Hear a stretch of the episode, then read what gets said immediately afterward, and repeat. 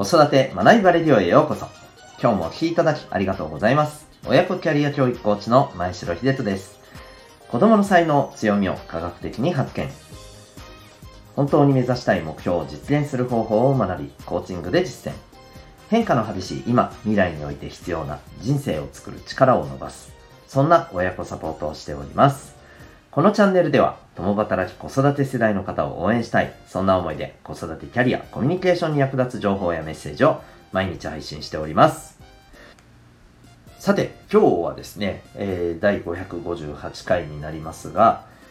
朝ドラの主役のモデルがあるんですよね。そこからちょっと感じたことをお話ししていきたいと思います。えっ、ー、と、今月からですね、えっ、ー、と、朝ドラが新しく始まってますね。あの、我が家では割と、えー、最近ですね、朝ドラを見る習慣がなぜか出来上がっておりまして、はい。えっ、と、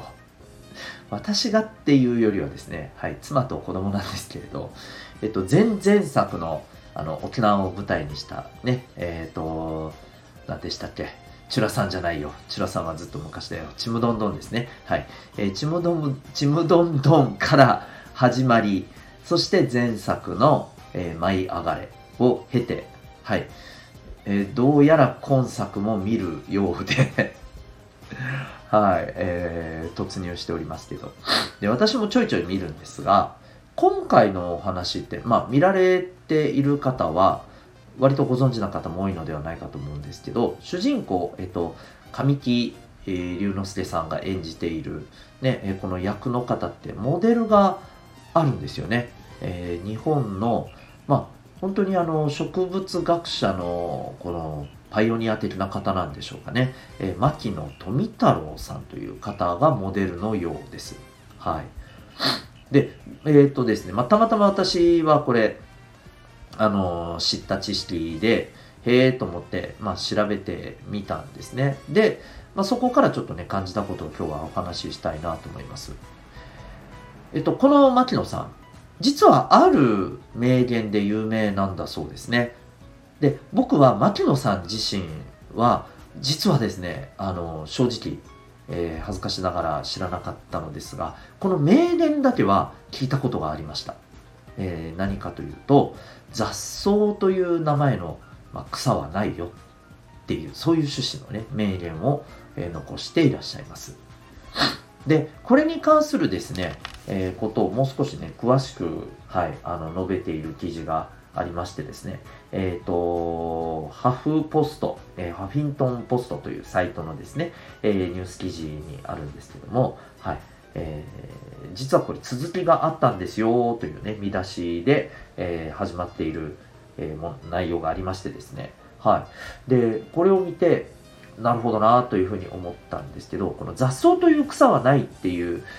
え、この発言の趣旨はどうでしょう？初めて聞かれた方もなんとなく、まあ、分かる気はするんじゃないですかね。うん。その雑草っていうのは、なんかもう、雑々とした草みたいな、もう固有名詞じゃないですよね。つまり、まあどうでもいいような、もうボンボン生えてる草でしょみたいな。まあ一種、なんというか、ね、まあ、あの、軽視したような表現というか、まあそういう言葉ではあるじゃないですか。で、やっ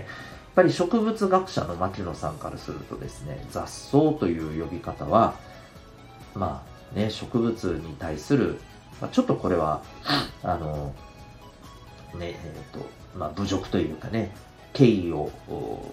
こう、敬意のない言い方じゃないかというね、まあそういうあの印象なんでしょうね。で、えっ、ー、と、これはですね、この記事によると、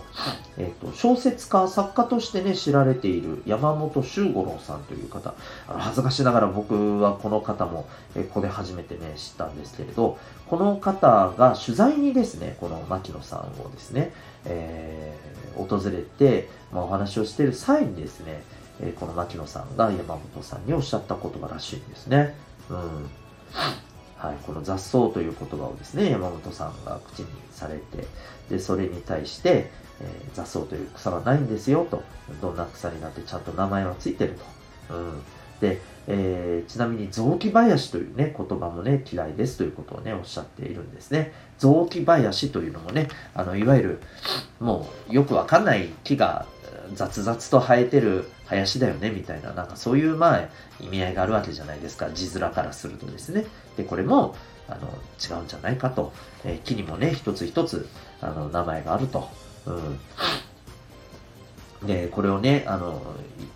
世の人々が、まあ、こういう無神経なね、呼び方をするのはどうなのかと。もし、えー、あなたが、えー、増票、これ増票ってわかります、えー、それこそ雑草の雑に兵隊の兵と書いてね、えー、まあこれはいわゆるあの一般人というよりも、あの、え、兵隊さんですよね。うん。まあ、兵隊さんたちを指して増票というふうにね。まあ、要するに大勢いる兵隊さんたちを、まあ、そういうふうな一括りにしてそういう呼び方をするみたいな感じの表現ですよね。でもしあなたがそういうふうに呼ばれたら、えー、いい気すると。違うでしょと、うん。正しくね、その人の持ってる名前をですね、えー、まあ、きちんと呼んであげるのが大事ではないかという言い方をされてるんですね。うん。で、あのー、ここで僕はすごく思ったのは、まあもちろんね、あ、ね、この、えー、牧野さんの言葉に共感なのはもちろんとしてですね、えー、その上で思ったのが、え、ただ一方でね、その人にとって結局この雑草とか、えー、雑木林とか、まあ、要はその他大勢みたいな、これ、要は印象で使ってる言葉だと僕は思うんですよね。うん、で、人にとって、まあ、すべてが、あの、こう、一つ一つ、ね、えっ、ー、と、名前があるのはもちろんなんですけども、じゃあなんでそういう呼び方をするかって考えた時にですね、やっぱり興味がない。うん、どうでもいい。いるのはわかる。存在してるのはわかるけど、別に興味は湧かない。というふうな場合にですね、多分そういう言い方をする。まあ、言い方をしないにしても、少なくとも、まあそういう印象で見るっていうのは正直あると思うんですよね。うん。要は、うぞうむぞうのものみたいなね、そんな印象ですよね。うん。で、え僕はどうしてもですね、人である以上、うん、すべてのものに一つ一つにこう興味を持ってですね、一つ一つに同じぐらいの熱度、熱意、えー、熱感と関心を持って接するのは、どうしたって難しいとは思うんですよ。うん。ただですね、え、その、どうでもいいと思えるものが、まあ、どれだけ少ないかっていうところで、私たちにとって世の中っていうのはだいぶ変わって見えるんじゃないかと思うんですよね。うん。で、特に、例えばこれお子さんもそうだし、大人でもそうだと思うんですけど、うん、なんかもう面白いことが全くないっていう、状態にある人にとってはですね、多分世の中のほとんどが雑木林であり、雑草であり、雑氷のようなね、多分印象だと思うんですよね。いわゆる自分にとっちゃ、まあ別にどうなろうが知ったこっちゃないみたいなね、興味もないみたいな。ただ存在しているのが、え、認識されてるだけみたいな、そういう風な感覚なんじゃないかなと思うんですよね。うん。で、やっぱりこれがいかにその人にとってそんなゾーンがどれだけ少なくなっていくかっていうのは、やっぱりその人が、うん、楽しく、えー、その、これからの人生を生きていくために、まあ、とてもね、あの、大きな、えー、鍵になる部分じゃないのかなと。えつまりそれだけ一つ一つのものに興味を持って、えー、ものを見ることができれば、まあ、毎日がね、いろんな発見があって、えー、とても充実した日になるでしょうし、うん、それが、あの、狭ければ狭いほどやっぱりね、なんか、面白くない、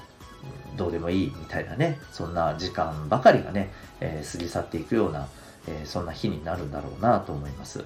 で、えー、僕としては、やっぱりこの学生サポート、親子サポートをしていく中で、えー、その人にとってのね、この雑草や雑木林みたいなゾーンが、まあ少しでもね、えー、縮まっていけるように、うん。まあ、どんな風な関わり方をしていくかっていうのがね、大切じゃないかなというふうに思っています。えー、そして、えー、お子さんにとってですね、えー、同じように、えお母さんお父さんがどう関わっていくかっていうところでね、えお子さんにとっての、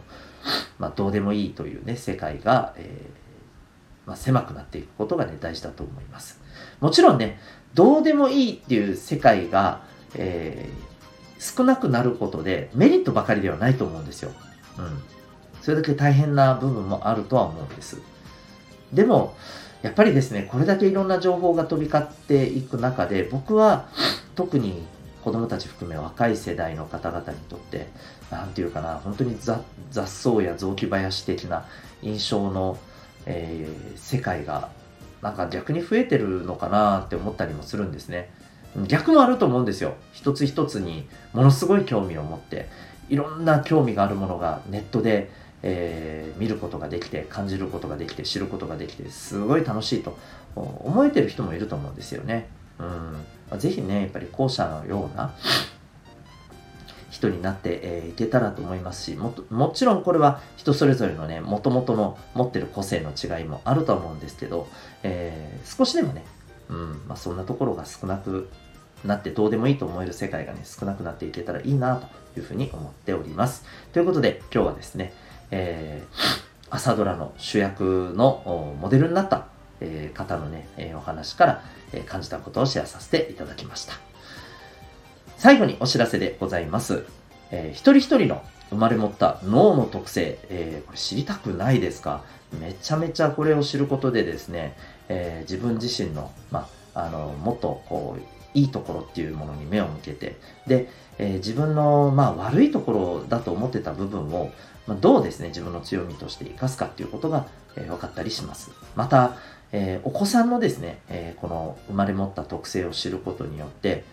お子さんに対してそれまでね、なんでこんななんだっていうふうにね、あの、むしろネガティブに思っていたような一面が、えー、逆にね、うん、じゃあこれをどう、えー、生かしていけばいいのかっていうふうに、まあ、子育ての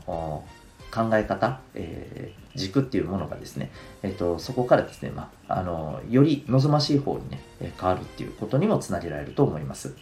えー、そんな生まれながらの特性を知ることができるのが実は指紋なんですね。えー、指紋と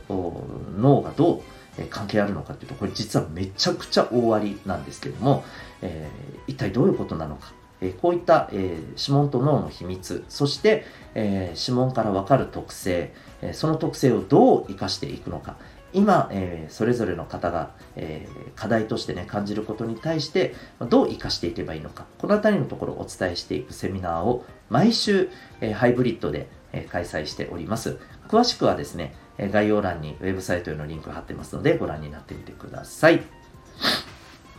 それでは、え今日も最後までお聴きいただきありがとうございました。また次回の放送でお会いいたしましょう。学びようき一日を